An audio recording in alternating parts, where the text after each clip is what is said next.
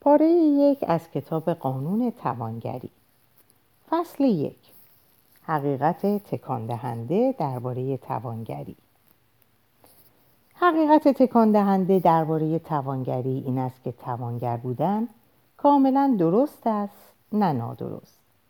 راسل اچ. کانول در سخنرانی های مشهورش کرو، کروراها الماس تاکید می کند مجبورید ثروتمند باشید. زیرا حق ندارید فقیر باشید. زندگی کردن و ثروتمند نبودن حتما بد اقبالی است و بدبختی مضاعف آنکه به همان اندازه که می توانید فقیر باشید می توانید ثروتمند گردید. این وظیفه بیچون و چرای ماست که از راه های شرافتمندانه ثروتمند شویم و البته راه شرافتمندانه تنها راهی است که به سرعت ما را به سوی ثروت میکشاند. توجه کنید که واژه ثروتمند به معنای برخورداری از وفور نعمت و همچنین زندگی غنیتر و رضایت بخشتر است. همانا میزان آرامش و تندرستی و شادمانی و فراوانی شما میزان توانگری شما را نشان می‌دهد. برای رسیدن به این هدف راه های شرافتمندانه وجود دارد که انجامشان آسانتر از آن است که اکنون بتوانید تصورش را نیز بکنید. این هم یکی دیگر از حقایق تکان دهنده درباره توانگری است. چند دهه پیش بازرگانی پیش بینی کرد که رهبران آینده ناگزیر باید بیشتر توجه خود را معطوف کمک به پیروان خود کنند تا بتوانند مسائل اقتصادی و مشکلات شخصی زمان حال خیش را حل کنند و کمتر متوجه گذشته مرده یا آینده به دنیا نیامده باشند. بدون شک از این راه از گذشته مرده و آینده به دنیا نیامده تا نیز مراقبت خواهد شد. باید آرزومند توانگری باشید. شاید بزرگترین ضربه ای که در آغاز سخنرانی درباره توانگری بر من وارد آمد این دریافت بود که بسیاری از کسانی که به سخنرانی هایم می آمدن هنوز اندرخم یافتن راه حلی برای آن تعارض قدیمی بودند که آیا باید آرزومند توانگری باشند یا نه. البته که توانگری می‌خواستند. هر انسان متعادل و بهنجاری آن را می‌خواهد. منتها در خفا مردد بودند که آیا از دیدگاه معنوی نیز باید طالب آن باشند یا نه. بازرگانان و بیشتر کاسبکارانی که در سخنرانی هایم شرکت می کردند از اینکه جویای توانگری بودند احساس گناه می کردند. اگرچه هر روز در جستجوی توانگری سخت میکوشیدند معلوم بود که هنوز این سوال در ذهنشان مطرح است که فقر فضیلتی معنوی است یا نقصانی مشترک و معمول. تعارض اندیشهشان در امور امورشان جلوگر می‌شد و هر اندازه نیز سخت میکوشیدند تلاشهایی را که در راه کامیابی به انجام میرساندند خونسا می‌کرد. پس از چندی بر من آشکار شد که باید در این باره عقایدی جسورانه و تکان دهنده ابراز کنم تا باورهای محدود کننده ای که موجب شده بود این اشخاص به زندگی بخور و نمیر قناعت کنند خونسا شود. در نتیجه چند سخنرانی را به توضیح درباره رابطه الهی میان انسان و میزان توانگری او اختصاص دادم.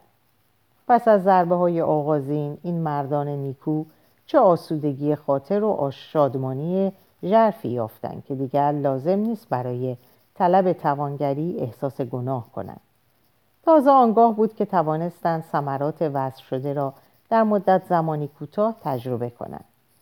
از آن زمان تا کنون در سخنرانی هایی که در سراسر سر کشور کردم و همچنین در مشاوره ها و مکاتبه های خصوصی بسیار درباره این موضوع و در مصاحبه های رادیو، تلویزیون و روزنامه ها دریافتم که این اعتقاد همچنان به قوت خود باقی است.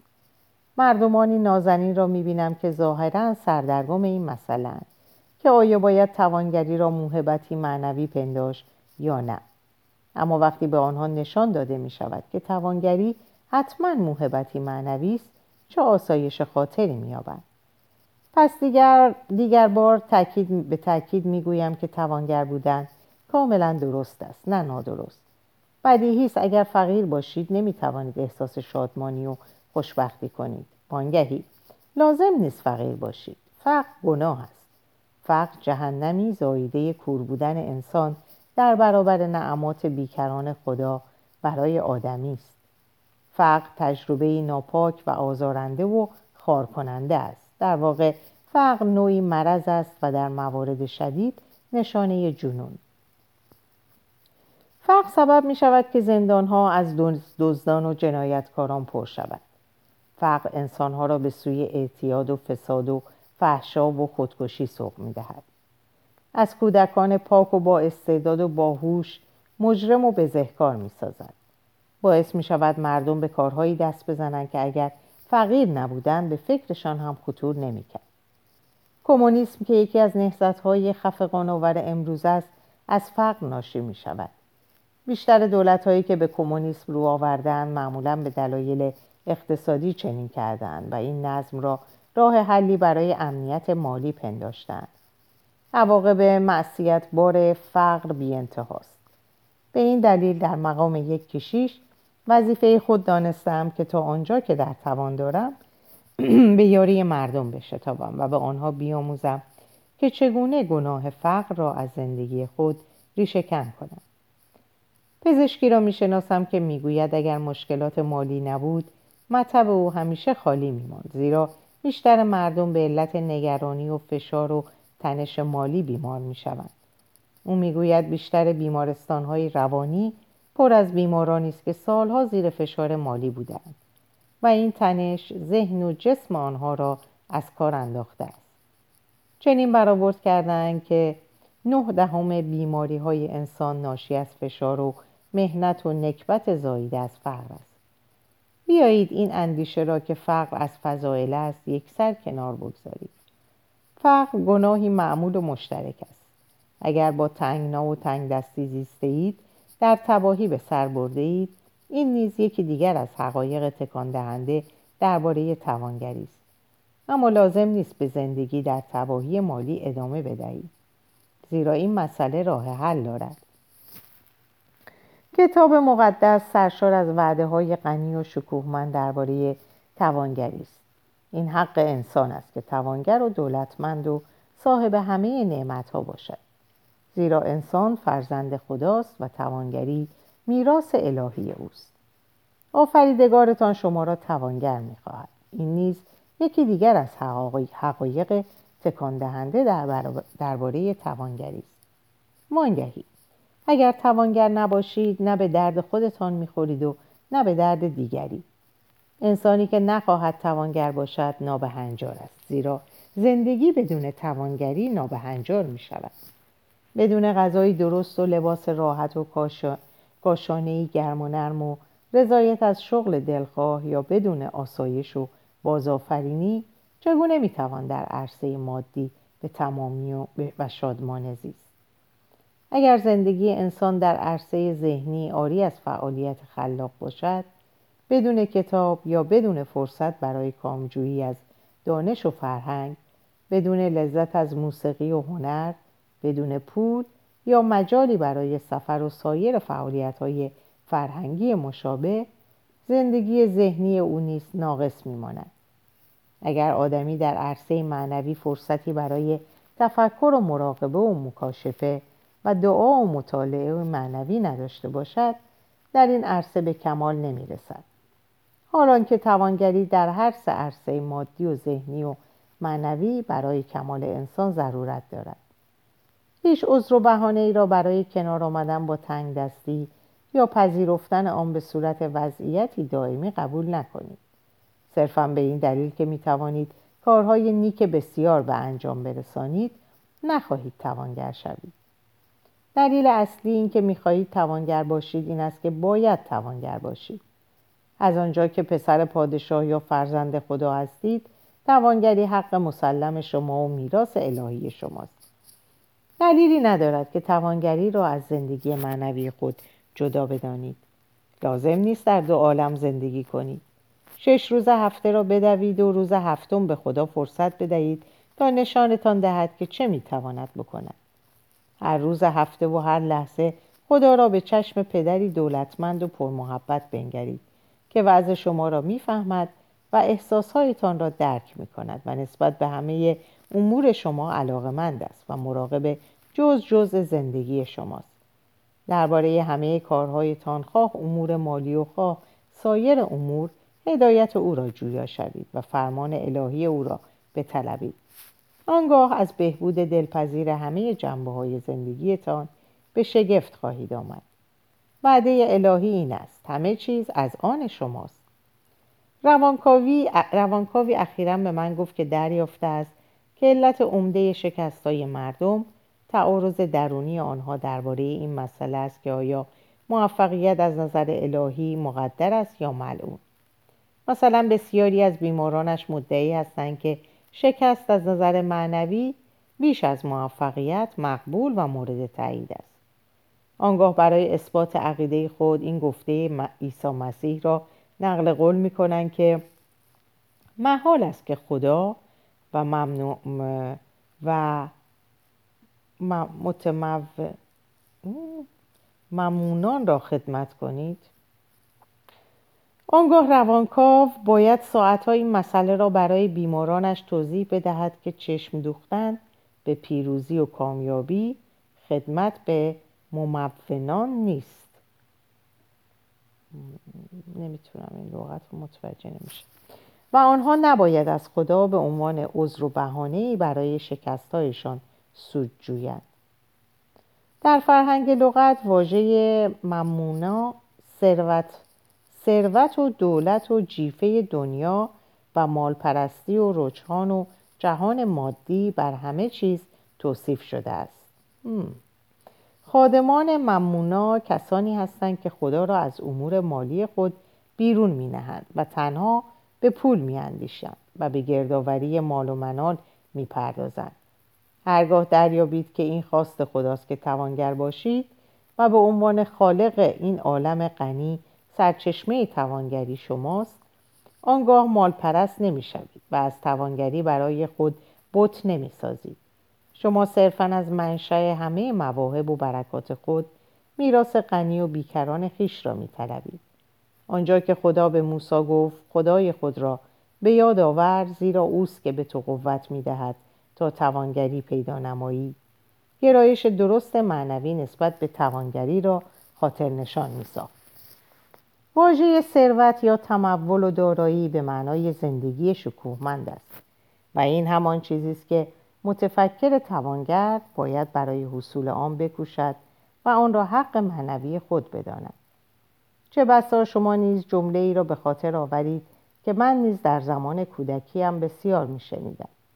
فقیرم اما مسیحی خوبی هستم. اگرچه خود به خانواده ای تعلق دارم که چندین کشیش تحویل جامعه داده است.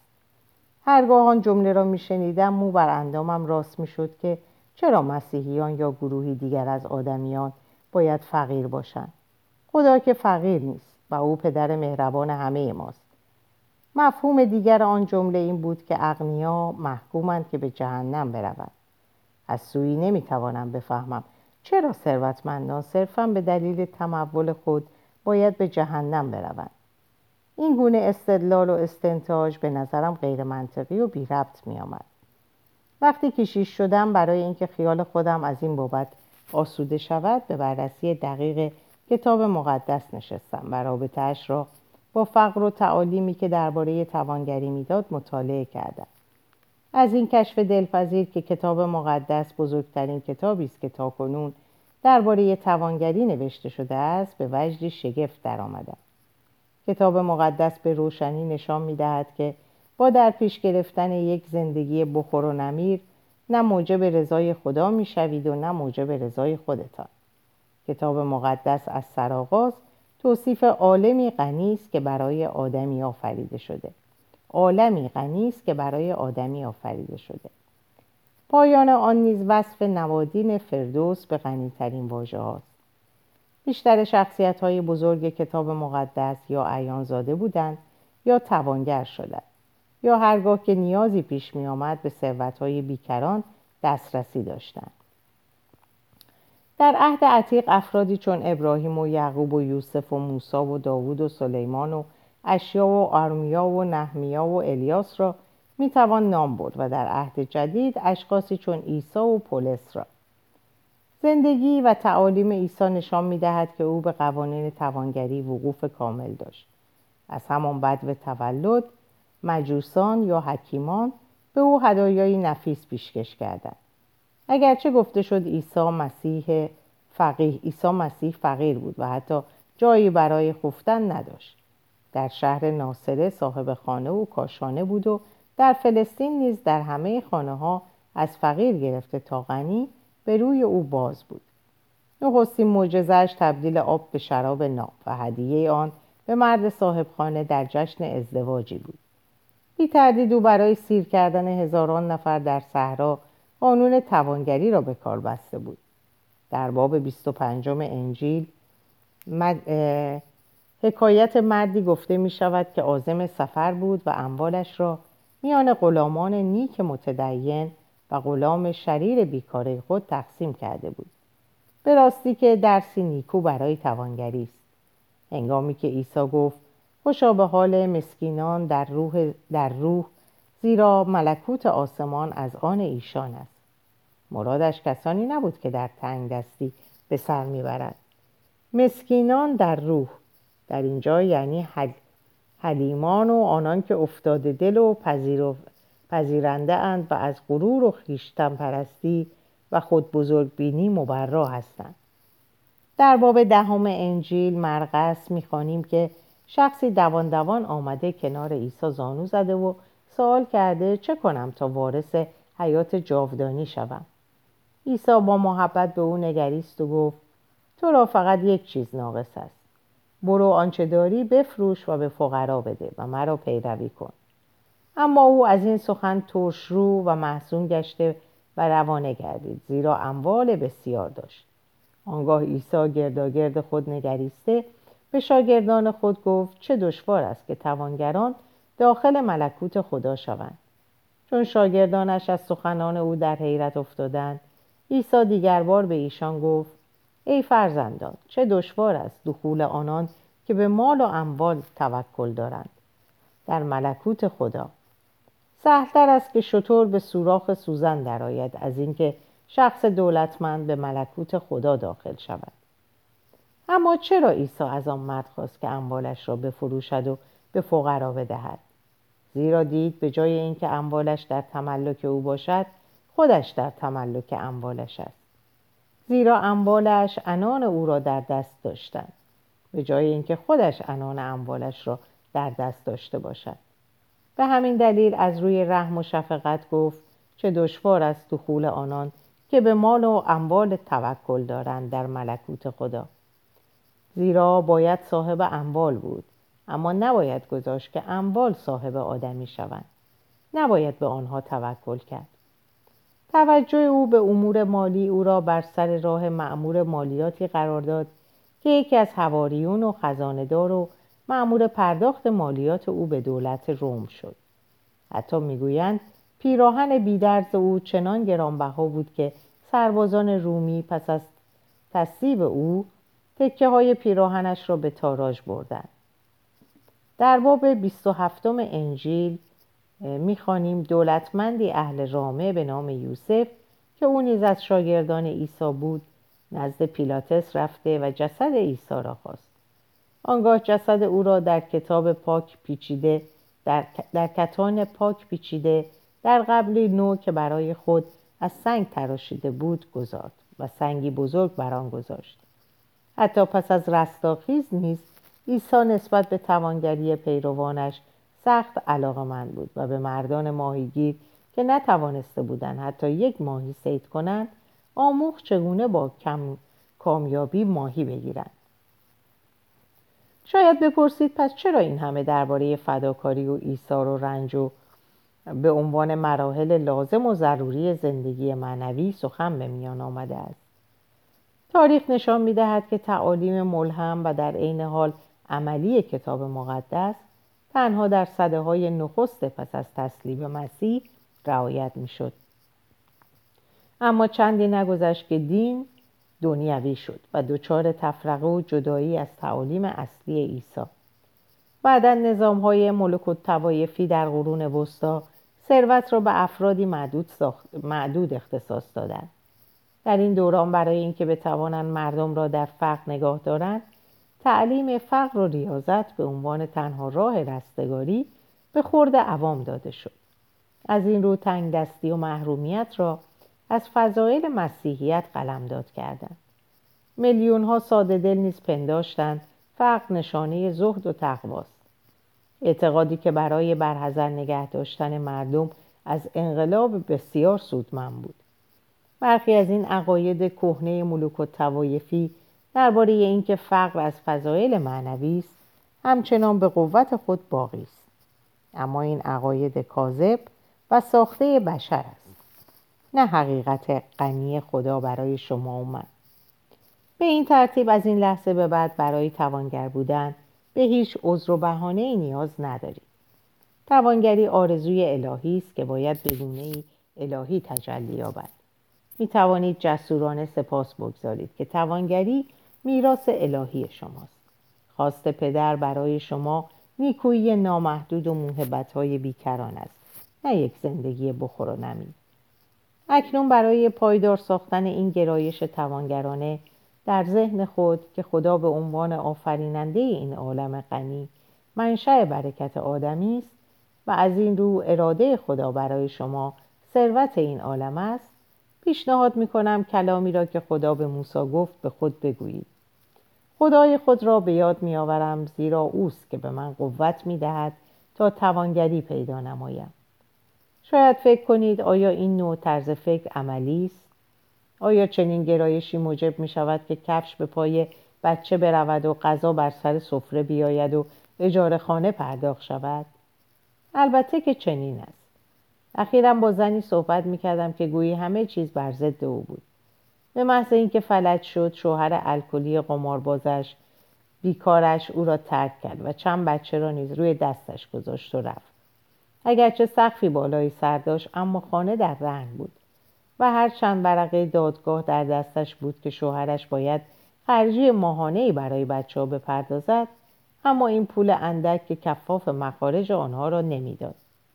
با همه اینها هرگاه به دیدار این زن می‌رفتم که ماها بستری بود و اخیرا کارش به صندلی چرخدار نیز کشیده بود همواره با ذوق و شوق از راه های تازه برکت و روزی که به روی او گشوده بود سخن می‌گفت. در یکی از دیدارها گفت آنقدر قوطی کنسرو و غذاهای مختلف هدیه گرفته که تا چند ماه دوام خواهد داشت. در دیدار دیگر گفت که خیشاوندی از یکی از ایالات ایالات برای بچه هایش مقدار زیادی لباس فرستاده. مخارج درمانیش را نیز دوستی پرداخته که مقیم خارج از کشور است. به راستی که همه نیازهای مالیش برآورده شده بود. حتی برایش مقداری رنگ رسیده بود و یکی از همسایه ها سرگرم رنگ کردن دیوارهای بیرونی خانهاش بود. وقتی راز توانگریش را پرسیدم و گفتم تو که نه درآمد ثابتی داری و نه پسندازی چگونه توانستی همه قبضها و صورت حساب را به موقع بپردازی؟ حالا که نمی‌توانی راه بروی و در صندلی چرخدار نشسته ای گفت که دعایی منشأ قدرت و رزق و روزی او بوده. هرگاه نیازی مالی نزدیک می‌شد او بارها این دعا را در دل تکرار می‌کرد و آرام به آن میاندیشید. این دعا مزمور این دعای مزمور چهل و ششم است که می‌گوید باز ایستید و بدانید که من خدا هستم. روزی که موعد پرداخت قسط خانه بود میبایست چهل دلار بپردازد حالان که یک سنت هم نداشت. پس به آرامی به این عبارت اندیشید که باز ایست و بدان که من خدا هستم. باز ایست و بدان که من خداوندم. من خداوند در این وضعیت سرگرم کارم. نزدیک ظهر بود که دید لبریز از آرامش ابدا دلنگران این وضع نیست. ساعتی بعد که مراقبه یک ساعتش را به پایان رساند پیشاوندی برای غذا دادن به او به خانه اش آمد. در حال صرف نهار بود که همسایه‌ای داخل شد و در حالی که پولی را به دستش می‌داد گفت کلاس روز یک شنبه ما تمام مدت به یاد تو بود. دیدیم در خزانه بیش از مخارج لازم پول داریم. تصمیم گرفتیم این برکت را با تو تقسیم کنیم. پولی که به زن داده شد چهل دلار بود. چون این زن خدا را منشأ رزق و روزی خود می‌دانست توانست این حقیقت را به اثبات برساند که این منشأ حتی در شدیدترین وضعیت بیماری وخیم و مشکلات زناشویی و ناامنی مالی هیچگاه موجب شکست و سرفکندگی انسان نمی شود. البته آرزوی بزرگش این بود که بتواند در کمال استقلال مالی روی پای خود بایستد و از هدایای خویشاوندان و همسایگان و دوستان بینیاز باشد از آنجا که این زن در توانگر توانگرانه اندیشیدن استقرار یافته است بی تردید به خواسته خود خواهد رسید. اکنون پس از سالها شروع به راه رفتن کرده. حتی حتما چندی نخواهد گذشت که سر کار نیز خواهد رفت. از همه مهمتر این است که لحظه به لحظه این حقیقت را به اثبات میرساند که شرایط زندگی هر اندازه نیز دشوار باشد. روزی غنی خدا می‌تواند از راههایی پیش بینی نشده به سراغ انسان بیاید. هنگامی که مزمور خان در مزمور 23 گفت خداوند شبان من است محتاج به هیچ چیز نخواهم بود خدا را منشأ رزق و روزی خود دانسته بود. تکرار این آیه یکی از بهترین دعاها برای توانگری است. خانومی خاندار برای پرداخت دو صورت حساب که میبایست تا پایان هفته میپرداخت به صد دلار نیاز داشت. اوایل هفته هرگاه این ترس به دلش راه میافت که چگونه باید آن دو صورت حساب را بپردازد بیدرنگ در دل خود تکرار می‌کرد خداوند شبان من است. محتاج به هیچ چیز نخواهم بود. جمعه صبح که میبایست صورت حساب ها را بپردازد در میان نامه های رسیده چکی به مبلغ 110 دلار یافت. چک از طرف شرکتی بود که چند سال پیش شوهرش برای آنها کار کرده بود. نامه ای نیز همراهش بود که می‌گفت در حساب همسرش این مبلغ را یافتند و چون می‌خواهند این حساب را ببندند این چک را برای آنها میفرستند. در اینجا به پایان این پاره می‌رسم. اوقات خوب و خوشی رو براتون آرزو می‌کنم و به خدا میسپارمتون. خدا نگهدارتون باشه.